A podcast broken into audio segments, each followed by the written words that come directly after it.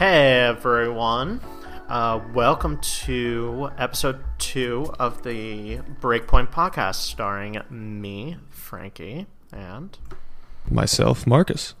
Uh, and this is going to be episode two titled A Little Bit About Us.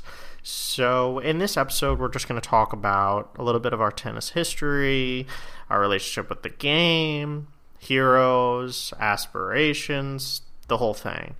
Uh, we alluded to this a little bit in episode one about like just getting to know us a little bit, and hopefully, this gives some context as to why we started this podcast to begin with. Uh, so, yeah, Marcus, kick us off. Yeah, no, um, and we kind of wanted to like have this as our first episode, just because we wanted to give kind of our viewers like a background of who we are, why we're kind of doing this podcast. But we had already such fresh information in our head about the demo experience um, that we kind of just wanted to get into that like straight away. So that's why we recorded that and posted that first. But you know, obviously now we want to give some background on uh, on on why we're doing this and uh, yeah, you know, just kind of give some insights. So Frank.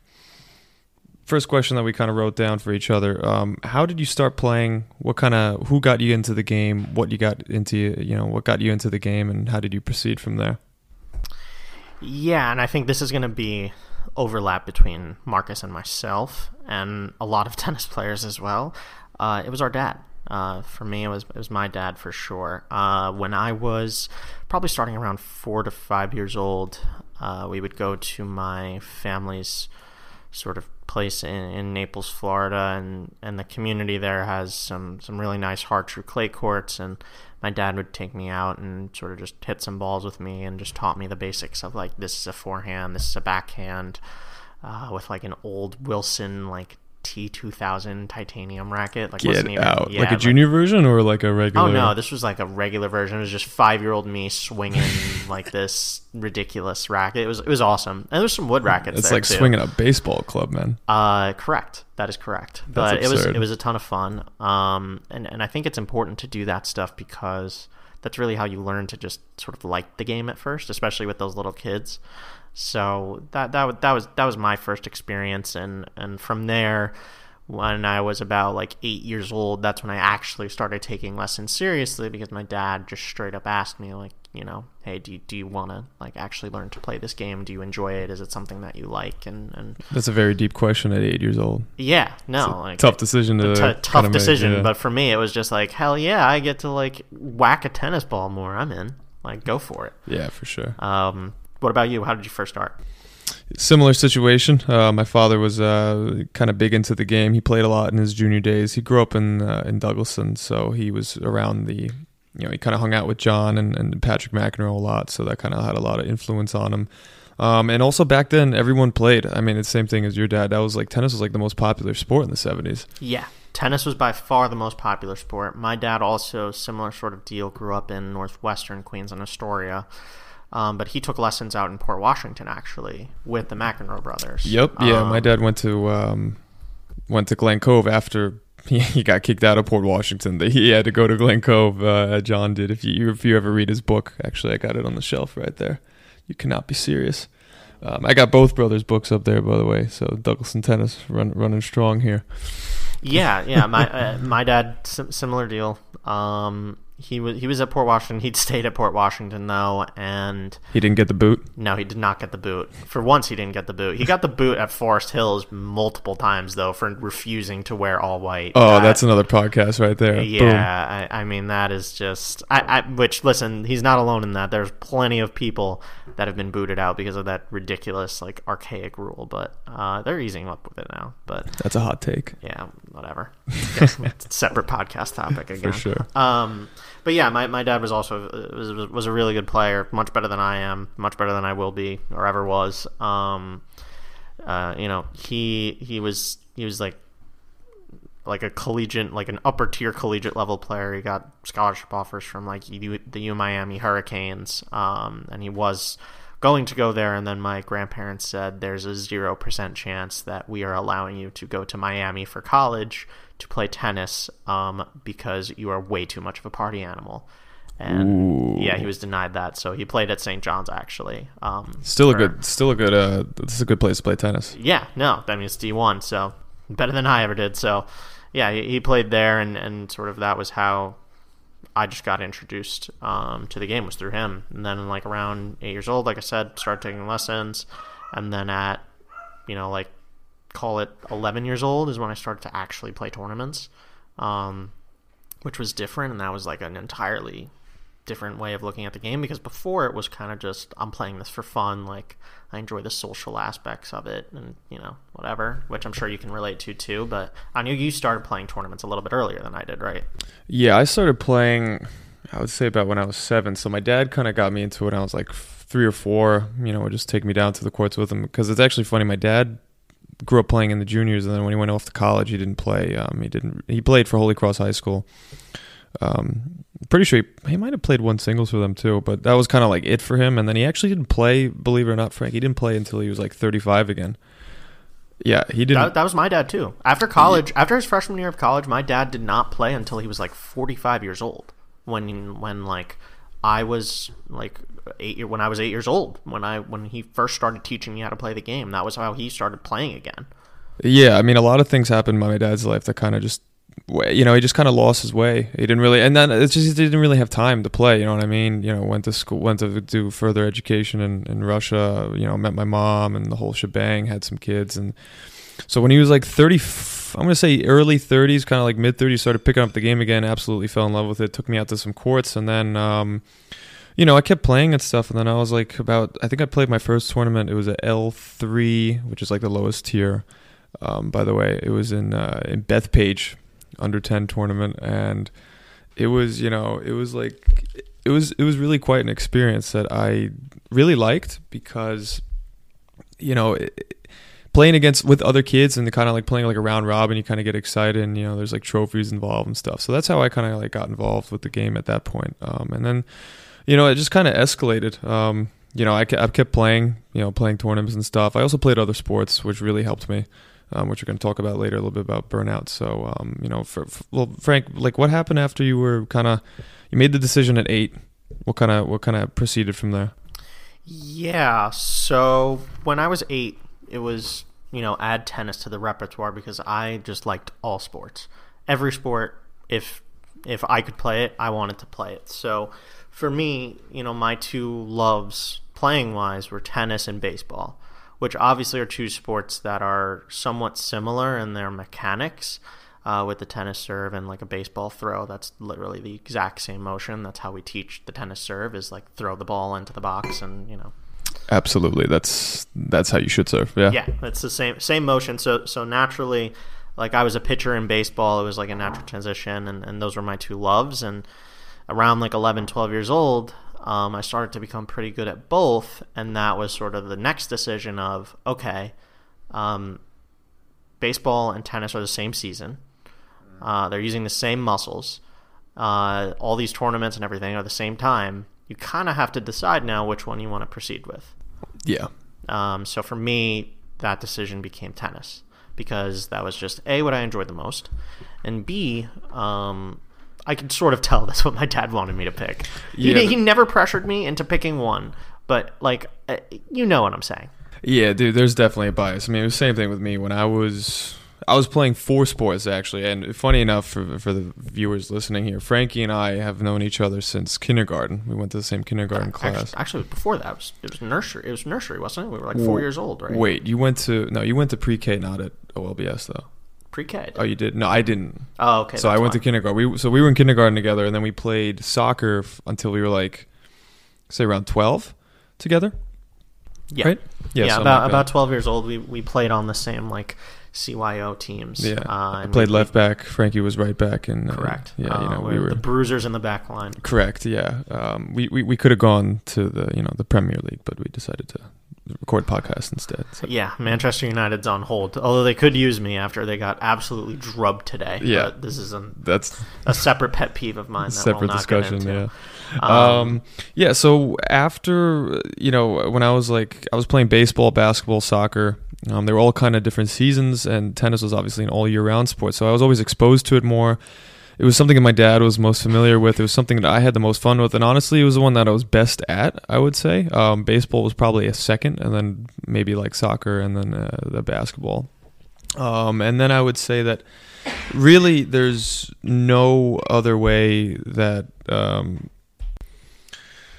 yeah, and then um, so when I was about 13, I was graduating middle school, going off into high school, and that was kind of the age where I had to pick you know, my father had the conversation with me. I'm sure he had the same conversation. It's like Frank, you know, this is uh, we we only got you only got one body. Really, you gotta you know we only have so much time now. School's getting harder and harder. You got to really focus on your studies more. So you know you got to pick a sport. Um, and I picked tennis because one, I was best at it. Two, obviously my father really wanted me to play. Um, and it kind of just led to more opportunities. I knew that you know was going to need some help financially going to college in the future, and I realized you know tennis was kind of like my ticket there. Otherwise, I would have to, or it would at least give me more options instead of you know maybe going to the local you know school like Queens College or something like that, and just having to or CUNY um, for you know Frankie and I live in New York City, so CUNY is the City University of New York. Just for everyone's uh, awareness, the kind of like cheaper schools, great schools, you know, great school system by the way, but um, it kind of it's like limited options. So that's why I wanted to play tennis, kind of broaden my horizons, give myself the option to maybe go away from college, which I ended up not doing, funny enough, but I did go to a private university, so that definitely helped pay the bill there. Yeah. Um, for me, it was it was a little bit different. I was, and Marcus can attest to this. I'm a dweeb. Um, I'm a nerd. I enjoy. Yeah, as as we can tell by this podcast. um, yes, I I enjoyed school a lot. Um, you know, so yeah, you did. Yeah. Uh, so so for me, tennis was kind of just like this athletic outlet. I, I never really foresaw myself playing college tennis. It was always like, and this was something that I struggled with in the juniors. Was tennis was just fun for me. I enjoyed it because my friends played tennis. Like I got to see Marcus every now and then. Um, I have other friends that we'll probably have on this podcast, like like Braddock and, and Anthony, that you know I just enjoyed playing with and spending time with, and, and that was what I enjoyed the most. Um, you know, so for me, it was, it was sort of hard to foresee myself really, really going down that competitive route and and doing the college part of it. I just didn't view the game that way yet. Um, and that's like one of the things that's evolved over time, I think, for myself is that now later on, I, I sort of do have that competitive drive, which is kind of hilarious that it's developed. But, uh, you know, back then, definitely not. Um, but yeah, so so your story I think is a little bit more interesting in terms of your junior career. Uh, you got to, to play in college, etc. So so why don't you tell us a little bit about sort of how it was from the 14s um, to 18s, sort of playing in that circuit and going to sectionals, nationals, stuff like that. Like how was that balancing high school and that at the same time? Yeah, that was um, a bit. I had a more of a kind of a non-traditional path compared to like my peers in the eastern section here in, in the USTA. Um, I had the, the lovely and, and wonderful opportunity to go to Germany every summer, so I would miss all the summer tournaments. My ranking would always drop a little bit. I wouldn't go to these big nationals that everyone goes to, so I'd always play kind of tournaments in Germany, which was a whole totally different experience playing on red clay and playing against different people from different nations and international tournaments. You know, it was just um, it brought me it brought me a, a, really good perspective on like team tennis and international tennis, which I think helped me on later on in my college career. But from age 14 to like 16, it was pretty stressful because those are like your peak years of you trying to get recruited to a good school and you trying to boost up your ranking, which is something that is very important and that's where I drove myself the hardest. Your coaches would drive yourself the hardest. Your parents, meaning in my case, my dad, my mom really didn't really care. She was just like, make sure I have fun, don't get yelled at too much. Um, yeah, same here. Yeah, you know, you know the deal. Um, so, but from that point, yeah, it was a lot. It was a lot of stress. Um, and then it's honestly kind of a relief once you're like in that recruiting process, and then once you're kind of done with it. So I always kind of wanted to go to Hofstra why? Uh, it's a good question. They didn't have the best program, but I really wanted to kind of like start my own sort of program and like build it up from the ground up, which I believe I did because now they're looking really good, and I'm I'm proud that maybe I might have helped in some way do that. You know, not just as a player, but also being a coach there for two years afterwards. Um, but once I was done with that, the Giannis Antetokounmpo route, if you will, building up the Milwaukee Bucks from nothing. Damn right, Frank. Damn right. You gotta you gotta want it the hard way, right? What other what other colleges did you consider or recruited you? What about that? I was looking mainly like the deal was basically if I had to, I had basically if I went to a local school, I was still able to go to Germany in the summer. Um, but if I went away for school, which would have cost more money with room and board and all that, my folks would have made me work here in the summer, um, probably just teaching tennis all summer. And I really valued my summers in Europe, which is not something that everyone kind of gets. So I really valued that. Uh, and I wanted to keep that. So I was talking to, uh, obviously, Hofstra was like on the top of my list. I was talking to Adelphi. Um, I had a scholarship offer from Adelphi that was pretty good. Um, they're they're Division two out in Long Island. Um, I was talking to Old Dominion University a little bit. That would have been tough to honestly make their lineup. They're a very solid team. I was talking to like Sacred Heart. Um, I was, I, was I got a couple emails from Carnegie Mellon. Problem was I wasn't as nerdy as Frank was, so uh, yeah, my grades weren't quite up there as Frank's, but I mean, it wasn't dumb, but you know, I just didn't really. Va- I was more of a athlete student than like Frankie was like a student athlete. That's for sure. Um, we kind of played opposite roles there. So, but um, I still had fun with Pokemon cards and Yu-Gi-Oh cards uh, in my free time. Yeah. Yeah, no, I mean, I was, yeah, I was just thinking about tennis twenty four seven. Which, in hindsight, um, I, I do and I don't regret. Uh, I wish I could have maybe put my time into something else, kind of like more of hobby based stuff with you know other things, maybe learn other topics uh, about the world. Yeah, you know? it's, it's, tough. It's tough it's, to really balance. you know, it is, and it's it's it's funny that you said that because when I was, you know, obviously we read a script for what we're gonna say before this as I was writing my thoughts out about this, there were so many different parts of this. I was like, man, do I regret that? And and I just told myself, no, I don't, because if this didn't happen, like I wouldn't be where I am today. Like all of these things that we're talking about, that maybe in the you know looking back on it, we're like, oh, like I totally regret that. Like for me, like do I say to myself like, oh, like I totally regret not pushing myself and like really focusing on tennis between 12 and 15 years old. But at the same time, I'm like, no, I don't, because then I wouldn't have focused on school. I wouldn't have gotten into Townsend Harris. I wouldn't have met all my friends at Townsend Harris. I wouldn't have like gotten into the college that I did and gotten the job that I have now. And you know, all these other domino effects stem from like these seemingly unimportant decisions, but they all do matter. Um, and I think that that's that's something that I, I reflected on a lot when I was writing this. I don't know about you. Yeah, no, it's funny how life kind of works like that because I was thinking to myself the other day, you know, if I had focused really on kind of like my academics and other, you know, things in high school, like maybe, you know, partying, more of like a social life, where would I be? I don't know if I would have been as good as a tennis player, you know, um, and then where, what kind of school would I have gone to? What kind of social life would I've had now? Because right now, I've, I, I, you know, like most of my friends that I've met in my life are from Hofstra. You know, my girlfriend's from Hofstra. Some of my best friends in the world are from Hofstra tennis, and you know that that's something that I really value, and I kind of like don't regret going through, you know, driving out to tournaments every weekend when I was like 14, 16, 18.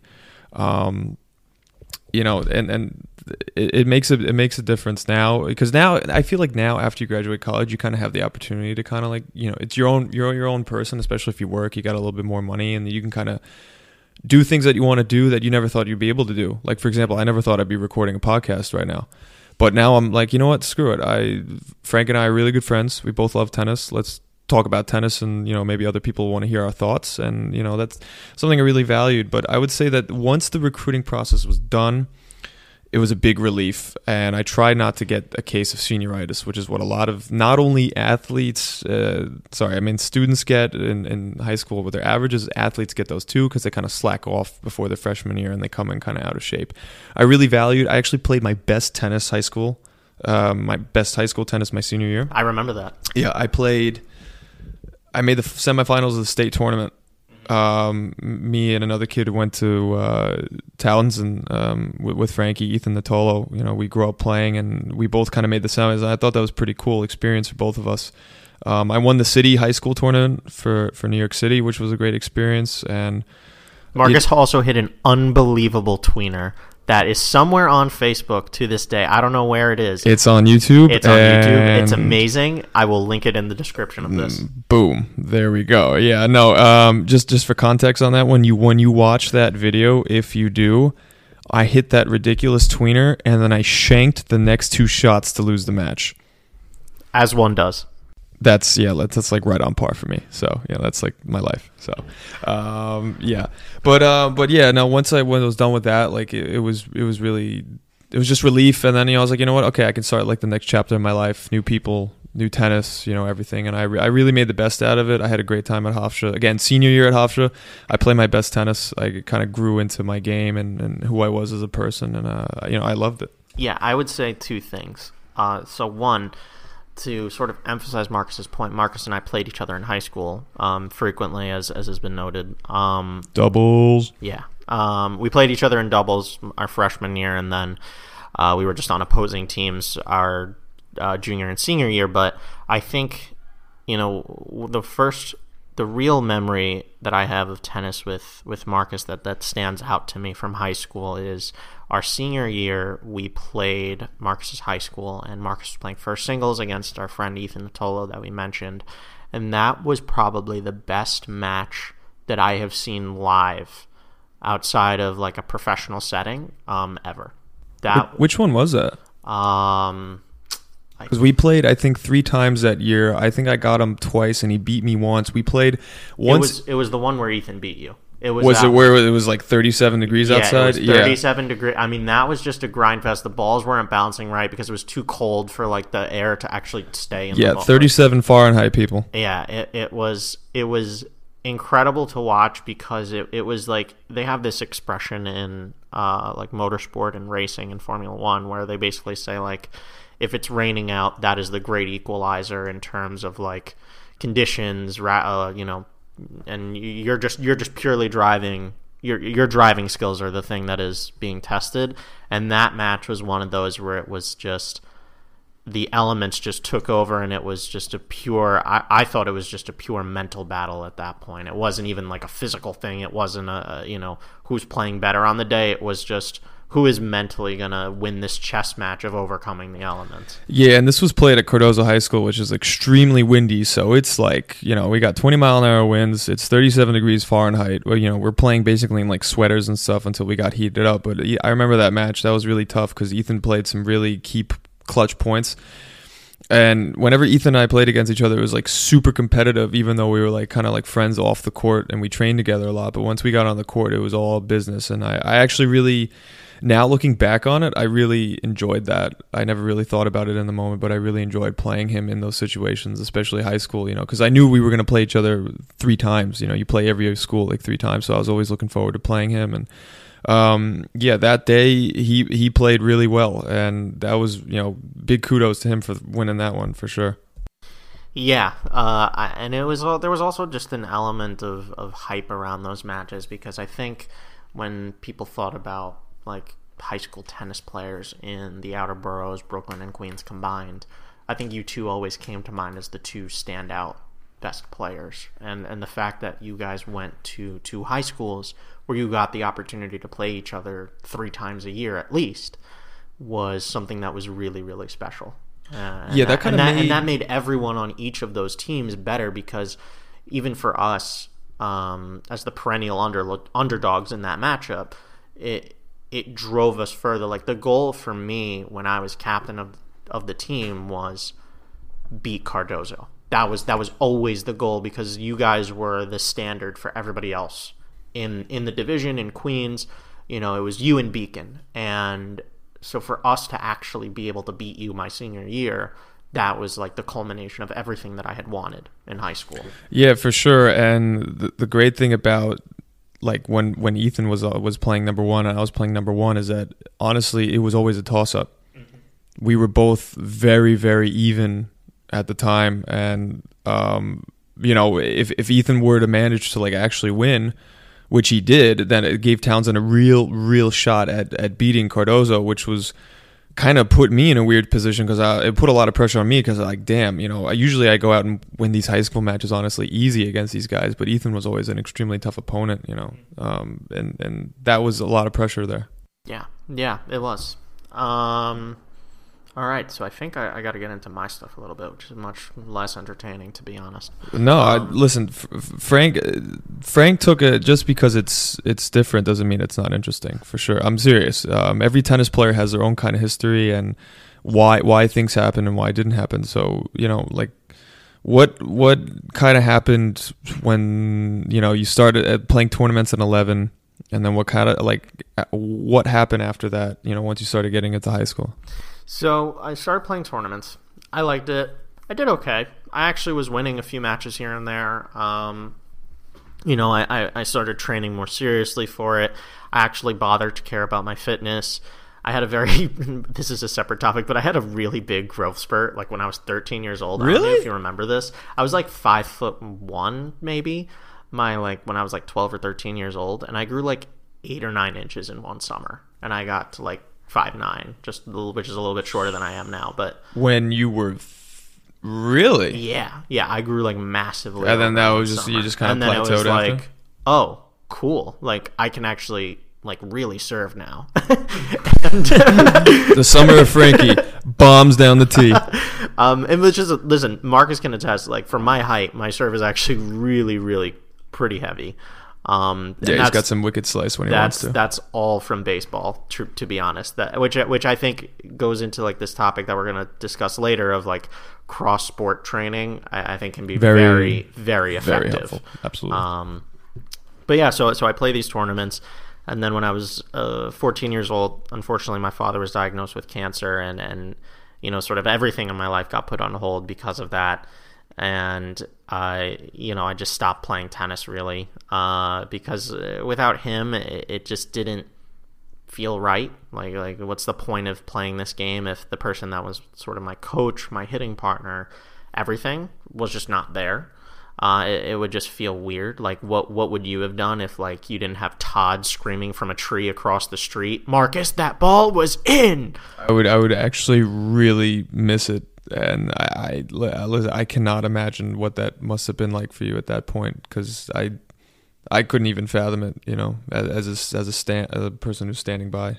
Yeah, so so for me, you know, at 14, I stopped doing that. It just didn't make sense, and uh, you know, my dad unfortunately passed away when I was 16, and and you know, at that point, I was like, you know, I didn't want to play anymore. Uh, my sophomore year of high school, I didn't really play on the team. It just wasn't really in the cards for me.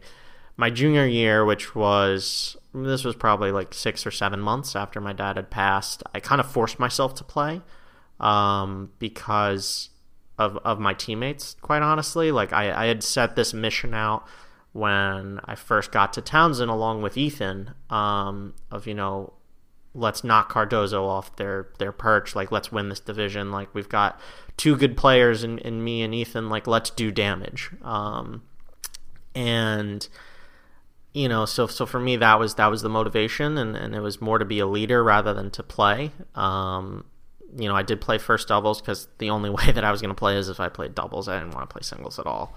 Yeah. and so you know eventually we got that goal my senior year. We kicked ass and, and i'm super proud of that to this day and, and i love all my teammates from then and uh, but but yeah i mean I, I became one of those players that didn't play tennis outside of tennis season in high school like i only played that three month window of the year in the winter like i didn't care i didn't want to play uh, just the thought of tennis was was by, and I say this all the time. Um, you know, on a personal level, for me, after my dad passed, I was able to do pretty much everything. You know, and not be sad or be upset. The thing that like emotionally just crushed me was was tennis. Was like picking up a tennis racket, and and like that was sort of that like direct link. So for me, that was the the non-starter. So for me, every time I played tennis, I touched a racket, anything, it was it was an emotional battle. Like it was it was just so incredibly emotional uh, for me. Yeah, I remember when when Frank's father passed away, and you know it was. I just felt so bad for him because I know that how much he, he meant to him, and not only just to, obviously on a personal level, you know, it's his father obviously, but just also on the tennis level. And I know that how much Frank loved playing tennis and how much his dad was. You know, I would see Frank at uh, we played at a short time at the same club um, in, Bayside, New York. There's this club called Go Tennis. Now it's no longer there. Um, they're building apartment complexes there. But you know, I would see Frank there with his dad all the time, and I'm like, hey, that's Frank. You know, I remember him from kindergarten or you know soccer or this and that. You know, so we'd always see each other, and yeah, no, it was just really sad to hear that. But honestly, I'm really glad that Frank kind of quote unquote sucked it up, sort of. I mean, is that a, like a kind of yeah, a way no, you that's what put it was. It was sucking it Yeah, up. you know, they Uh, kinda like- that's the only way to describe it. Yeah, he kind of like sucked it up, got himself back in the game because he knew that he, you know, his dad would want him to continue for sure. Um, and and he did great things. You know, he was part of a team that ended up beating Cardozo, um, albeit we were a little bit weaker my senior year as a team. But you know, there's nothing we could have done about that. Um, you know, I, I can only I could only play one position. You know, Ethan Ethan also could only play one position. Yeah, so it yeah, comes down to it's a team sport at that point, is. and that's another great podcast that we're going to be doing later on. Um, it's about how important team sports is. In, yeah, in, and, and team sports and tennis in general, and, and then like this goes to the professional level of, of how we can make it better and, and more enjoyable. And you know, tennis has these sort of platforms already, these systems in place of team tennis, and now it's just about like making them better and more entertaining and, and useful. But um, that's that's going to be a topic for for uh, for another day. Um, so now let's get into a little bit of.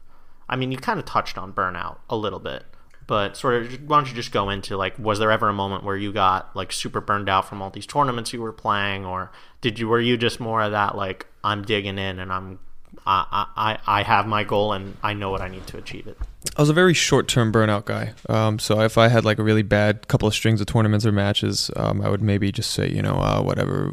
I need to just get my mind off tennis. You know what I mean? I'd go hang out with my friends, do some other stuff, maybe just do some other sort of exercise, play basketball, whatever it was, just kind of get my mind off of tennis. But in the back of my mind, it was always like, all right, Marcus, come on, you know, use this as motivation, use this as fuel to like get better. Um, and I would say that that really pushed me to keep getting better. And and the reason why I didn't have burnout was because I played other sports growing up, and that was really important because you got yourself socialized with other kids, with other people, with other sports. You know, wasn't always about one thing and one thing only. You know, if I, I'm a firm believer, and I've seen it happen to many kids from you know who I was growing up playing tennis with um, and I, and I've seen it a lot in kids who end up going to college and kind of just like tap out because they're so burned out. because they've been playing this hardcore, uh, like really competitive tennis since they were ten years old. And when you're and you're And they're actually starting it sooner now. yeah, and now, it's actually it's actually starting sooner. There are some people who have been playing competitive tennis since they were like seven years old, which And is insane to me. it's pretty sick, honestly, because a kid, you know, you're still a kid.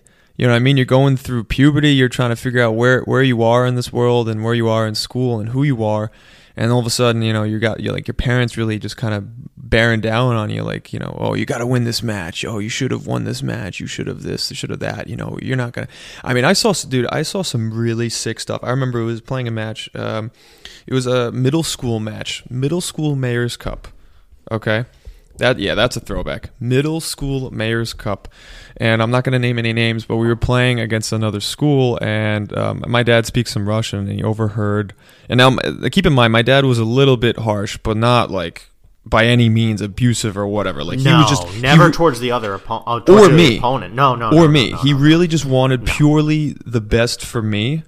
Um, sometimes his intentions would come across as a bit aggressive, but you know, everyone that, who Yeah, hasn't but- experienced that, Yeah, you but, know what but I I would I would say that your dad, you know, his his main his main thing was he knew what your potential was, and when he saw you potentially not performing to that, you know, that's what would make him upset. If the other opponent hit like a winner down the line, your dad's not going to For sure, yeah, he's clapping his know, hands. He, he was Yeah, like. yeah. You know, a perfectly normal tennis parent, just to give perspective. Yeah, exactly. Um, so we were playing this match, and on the court, on the other, on the other court, um, the the father of this girl who was playing was speaking in Russian, and then the translation that my father told me afterwards was basically saying like, you know, you better win this match, otherwise I'm going to lock you in the closet at home and not give you any food. And that's, you know, that's some gulag stuff. You know what I mean? That's Like- what we call a healthy relationship with the game. yeah, correct. Yeah, so that's um and my father actually said something to the guy like, "Listen, she's just a kid. Like this is just a this is just a game. Like I understand, but like this is going a little bit crazy and this is a little bit too much. Um, so kids like that would experience burnout because they were accustomed to this kind of psychological pressure from when they were like 12 years old, basically. Now this is an extreme case that I just used, but in general, just kind of psychological pressure. So when by the time they're 18 and they can kind of make their own decisions, they're like, "Well, great, I don't have to do this anymore. I don't have to be succumbed to the psychological pressure anymore. Why do I have to do this anymore?" You know, like, uh, am I am I right? I mean, yeah, you know, yeah, I, I think you're 100 percent right. I think I think that when you have kids that are focused on you know this this one sport for so much of their life, inevitably you're going to get burnt out. It doesn't matter what type of person you are, you will get burnt out of it.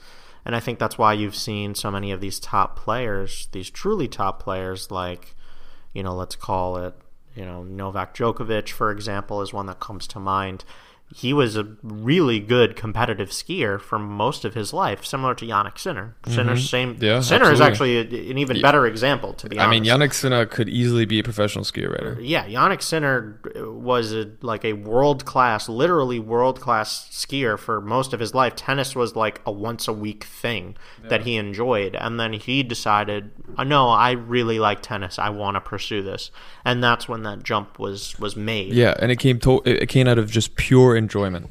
Yeah, and and that's why I think a guy like him plays the sport the way that he does. I, I think that's why he's so focused on court. That's why he's so determined to get better. And you've seen this growth from him over the past you know year or two on tour, is because it's what he genuinely wants. Like the guy just loves the sport.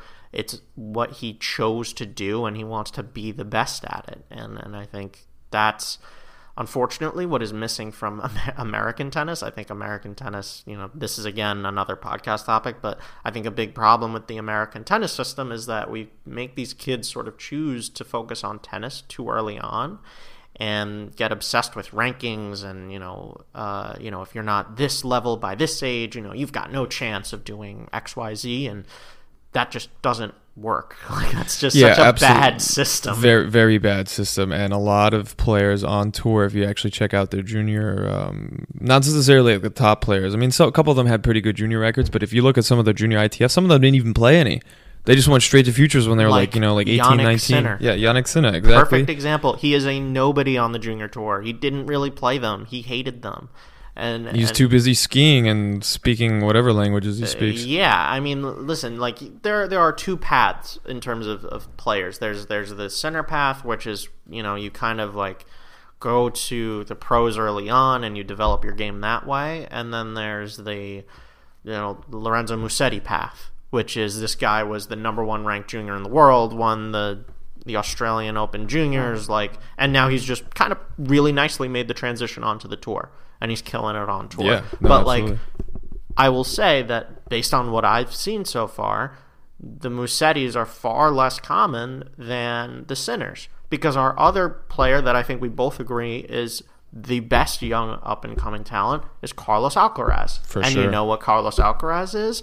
Didn't play juniors, just focused on ITFs and challengers and satellites and these playing professional matches and just learning how to win learning how to win against professional tennis players not against other juniors where uh, you know you're better than this guy so what's the point Yeah, and you know what's funny? I was just I also have another book over there. If you see that, the Rafael Nadal uh, biography. Um, very interesting about Rafa was that he played soccer until he was about ten or eleven or twelve competitively. fantastic soccer player Fantastic soccer player. Probably also could have been pro potentially. his, fa- his father was a pro his father played i believe for barcelona His uncle. uncle played for barcelona Correct. so, His uncle yeah. played for Barcelona and could have absolutely been a pro, but then Nadal, same thing, played soccer and kind of learned that competitive team environment thing going on until he was a certain age.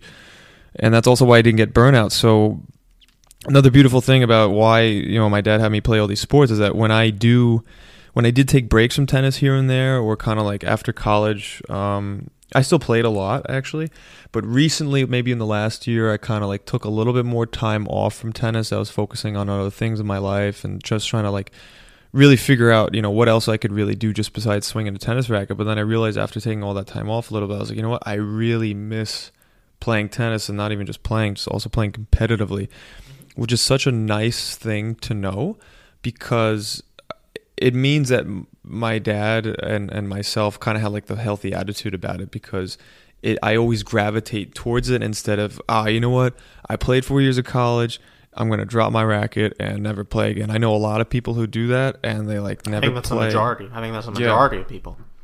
Not not only you know drop the racket, they also just get out of shape, Mm-hmm. and which is a you know that's a whole different discussion. But you know that's also not really a great thing for them to happen. But you know the burnout, so that's why I didn't really experience burnout. You know, Frank, I don't know how it was for you with. Obviously, you had that little kind of. I wouldn't see. I wouldn't consider your where you where you took a break because of your dad. That's not really burnout because that was more. I think it's a Yeah. different kind of burnout. I think that was an Really? emotional burnout. Okay. I don't. I don't think it was a tennis. Well, I mean, it, it was tennis related, but but you know. Yeah, but not like directly uh, no. related to your No, no, no, no, performance no, no, or no. you know, oh, I'm trying to get scholarship. Ah, screw it. This is too much Yeah. pressure. Yeah. No, exactly. It was it was never that, and and you know, I think for me, you know, after I graduated high school and college, you know, I, I had you know my my goals of what I wanted to do professionally, and and that sort of required some sacrifice from me. You know, not only socially in terms of not really getting to party and all that stuff in college, but in terms of you know my time and and tennis just kind of was like I'm not going to be a professional tennis player. I don't really want to teach tennis. Like, it's just Yeah, kind of one of those. on one, yeah, way, like yeah. it's it's kind of just one of those. Like, all right, like it's a fun thing, and that's it. And you know, so I just played whenever you know I had a buddy or two that would ask to play. I'd be like, yeah, sure, I'll get my sticks out and you know I'll, I'll hit with See you. what happens. Sure. Yeah. Yeah, like I don't, you know, I'm not trying to go out there and, and win a set or play club or anything like that. It just wasn't wasn't in the cards for me.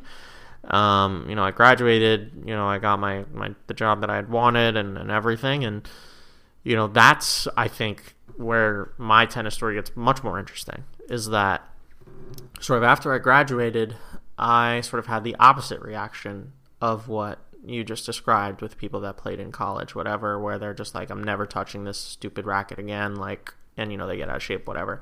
For me, it was, you know, I sit and I stare at a computer for X number of hours a day, like, I need to go, like, do something, and, Yeah. and you know, Keep your mental sanity. Exactly. Like I always like I liked the gym and I liked lifting and all that stuff, but I was just like I can only do this Not for very so stimulating, long. is it? I mean, I love the gym too, Oh, but it's just not stimulating no, for the it's brain. not really. stimulating, especially if you're not going with someone. Like in college, it was good because I went with like my roommates and we all went together. you and it was, like, a, it was, a- it was a social activity. Yeah, yeah. You know, um, whereas now it would just be like 8 p.m. I'm driving in the dark in the cold to the gym by myself to go like you know lift. this sucks. Yeah, like it's just not fun. But for some people it's fun, but for me it wasn't. And I was just like, you know what? Like, why don't I try tennis? Like, I, I, you know, why don't I try this again? Like, I'm in such a better mental state than I was like seven years ago. Like, let me just do this thing. Yeah, again. you know, you've not? matured. I mean, Yeah. it's like I'm not trying to go win tournaments out here. I'm trying to just like For now. enjoy myself and like get myself in shape. Like you know, and for now. yeah, You definitely, And- you definitely want to rack up those prize money tournaments. I see you, son. and uh, so you know I still have my tennis friends obviously like I have friend with Marcus I'm friends with Braddock and and uh, other people that we'll have on the show like I said hopefully. And and you know it just I started hitting again with them. And and you know they were kind enough even though I was not nearly as good as they were to sort of be patient with me until my game got back up to shape. And I really just started to love the game again. You know, there's like this point, this like inflection point where you know you realize that there's like this pressure lifted off of you. I don't know if you can really relate to this as much, but like now that I'm playing as just an adult and it's just I don't have to worry about anything or some specific goal, like it's just I want to get better for me.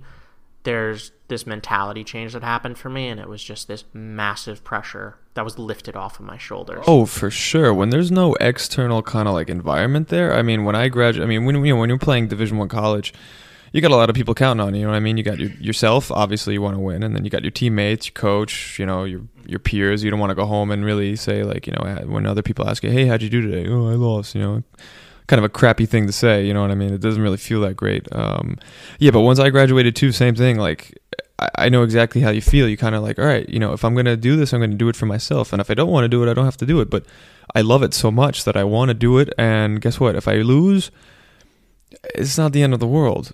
You know, I obviously I want to win. I'm going to give it my all. But if I lose, it's like, oh, you know, I'll go home and whatever. I still got a great life. You know, and I think that's really how people should view kind of like sports in general, not as like a life and death thing. I mean, you've heard it from Boris Becker, or Djokovic, kind of like you know, listen, this is this is life. You can't win it all. I mean, you saw Djokovic after he won. Uh, after, sorry, after he lost to Medvedev.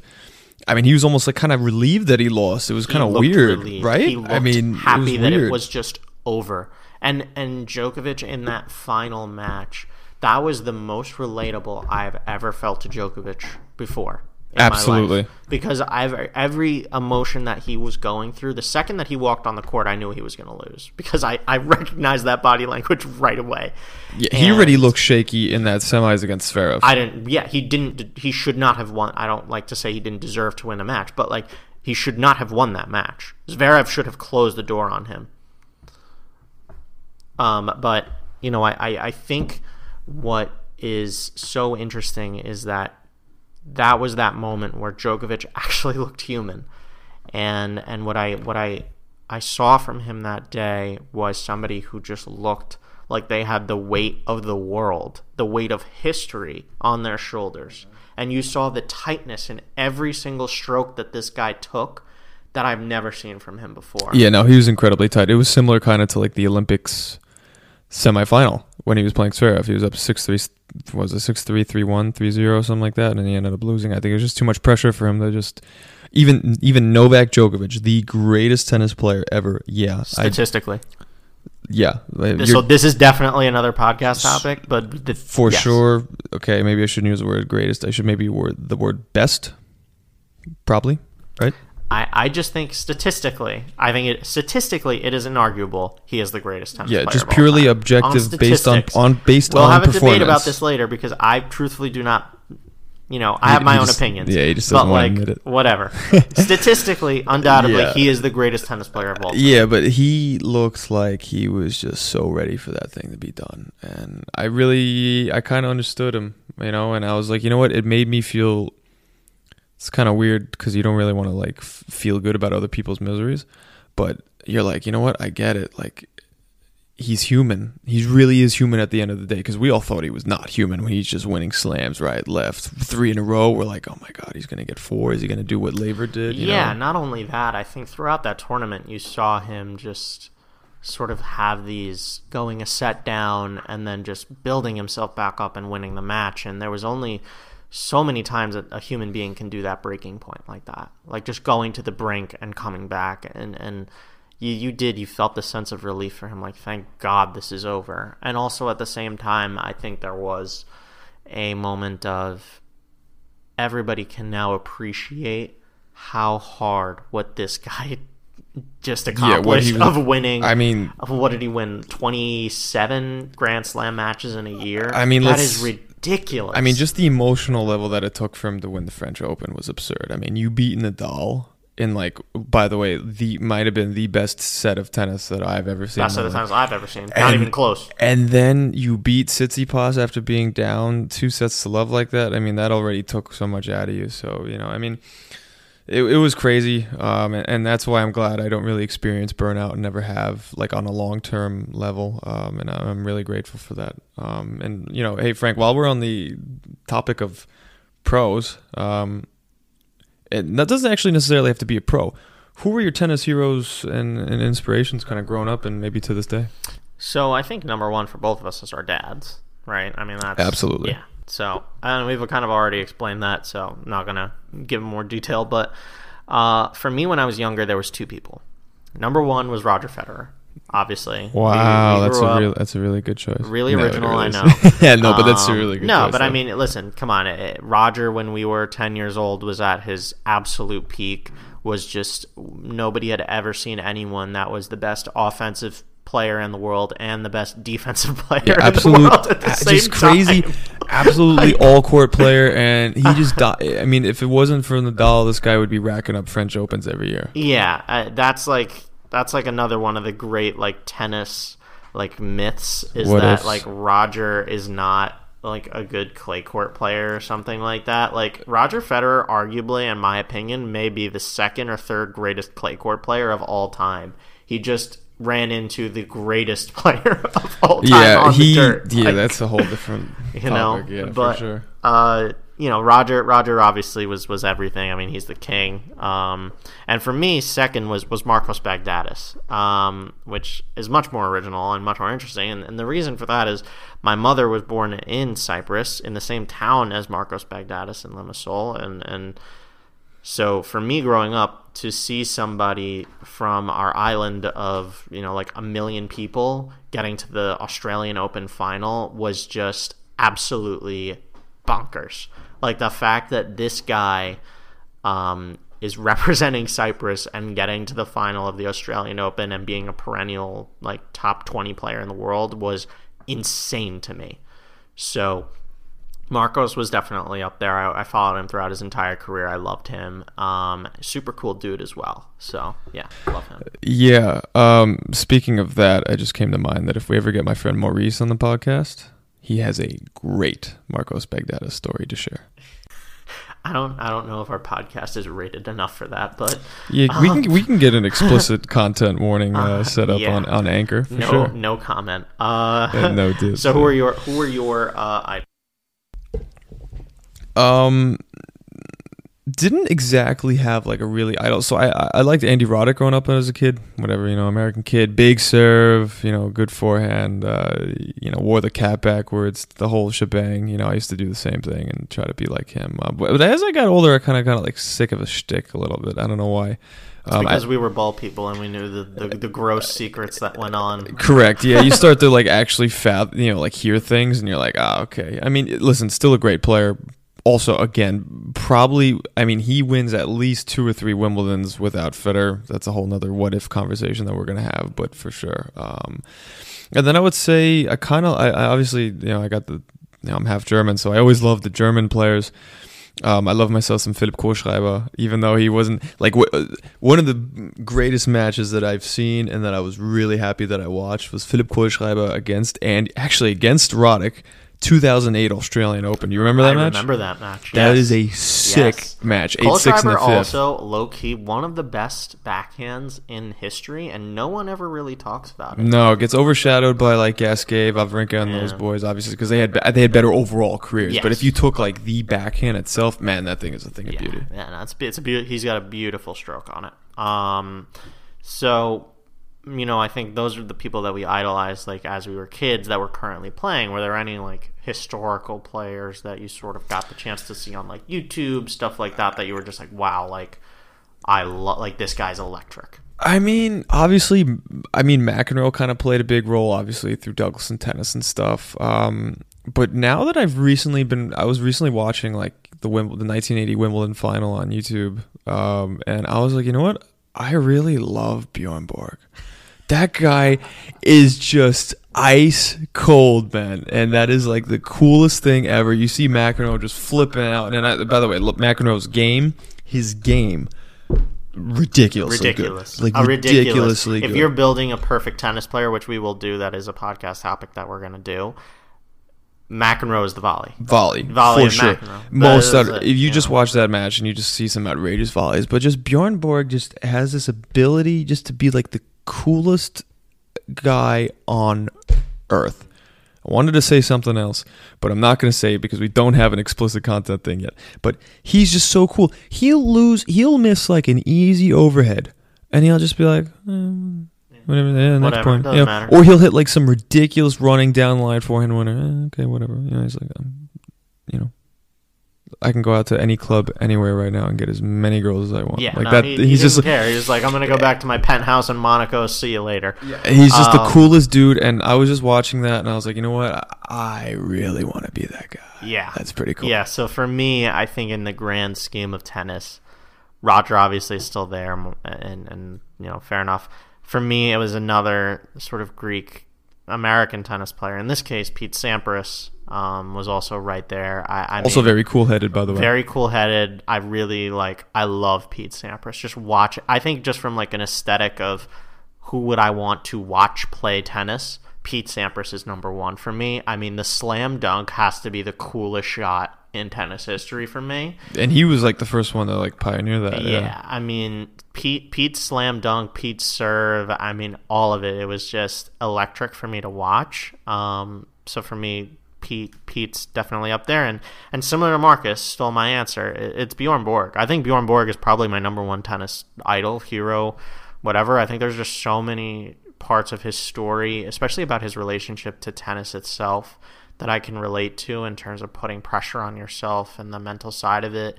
Uh, I really encourage everyone to like read up on Bjork's story. It's incredible. Um, It really is incredible. And funny enough, I was just reading Mac when I was a couple of weeks ago. I was rereading McEnroe's biography, and you know, this was like when McEnroe was kind of he got kicked off the number one spot by Lendl, and he was kind of like trying to figure out how to get back there and whether or not he should continue. And you know, he met with Bjorn, whatever, at some sort of event. This is after Bjorn retired, and Bjorn was like.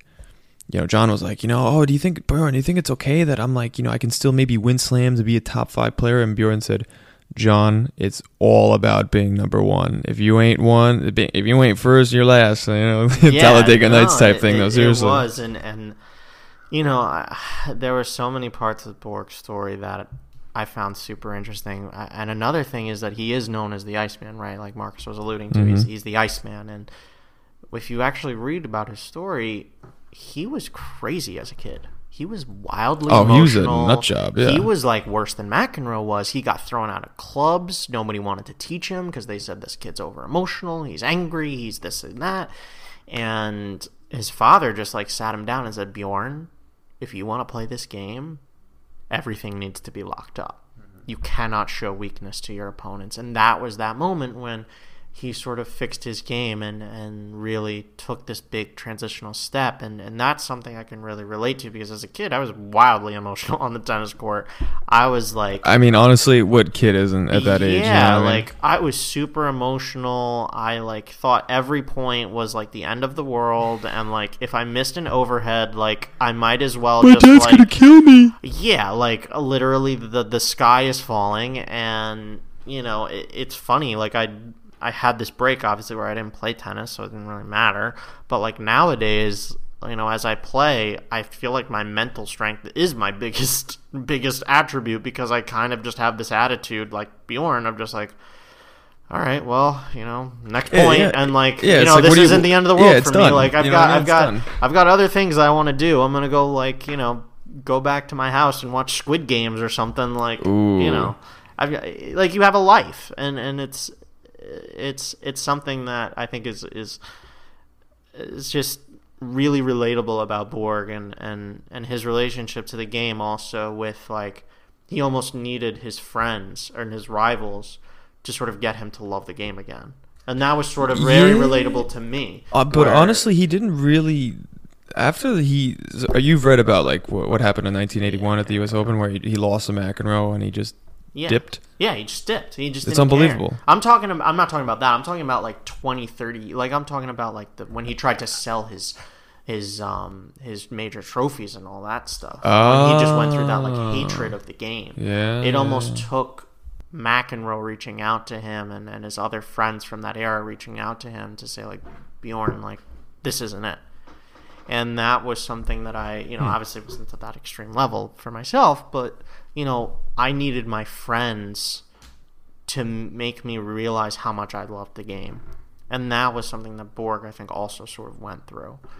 Yeah, that's something that, and that that's what's great about the tennis community, especially if you have good people around you, is that you kind of like share your experiences and kind of like you can relate to what you're going through. You know, if I'm having a bad tennis day or whatever, Frank's like, look, dude, you know, I've I've, I've played crappy before too. I know exactly how you're feeling, and same thing. You know, if I'm if I'm playing with Frank and Frank can't hit a backhand for his life or something, I'm like, look, dude, I've had the same thing on my forehand side, for example. I just can't make a ball. I'm literally just trying to like push it in, and you know, that's what that, that that's what you know like it, it's kind of weird it's like your your own friends and your own peers kind of end up becoming your own inspiration in a way and it's pretty fascinating Yeah, and, and I think that somebody like Borg is like the perfect encapsulation of that as a tennis player.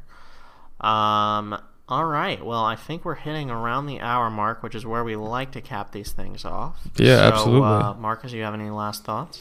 no um you know thanks guys for whoever's listening out there we're gonna be um you know we've actually kind of set a regular schedule now frank and i have agreed we're gonna be releasing an episode every Friday, and we've got some really interesting topics coming up. Um, we've obviously got the World Tour Finals right around the corner in about three weeks. We've got Davis Cup, which is going to be a huge discussion because of the format, uh, players that are playing and not playing, and also the teams that are involved. Um, and then during the off season, we've got some pretty interesting podcasts coming up. So we're really excited for uh, what's to come. Yeah, and I think uh, the the plan maybe would be, you know, have some shorter like 10 to 15 minute like news updates should anything big happen at the World Tour Finals. We can just throw those together for you um, as more of like a current news sort of thing rather than these longer format discussions. Yeah. Um, but yeah, I, I, think we got a lot of interesting topics. And uh, thanks again for listening, guys. Uh, as always, if you have any topic suggestions, any ideas, uh, hit us up on Instagram, Breakpoint Podcast 7. DM us. We'd love to hear your thoughts, any topic ideas. Let us know. And uh, that's all. Thanks for listening, everyone. All right. Signing off. See you guys.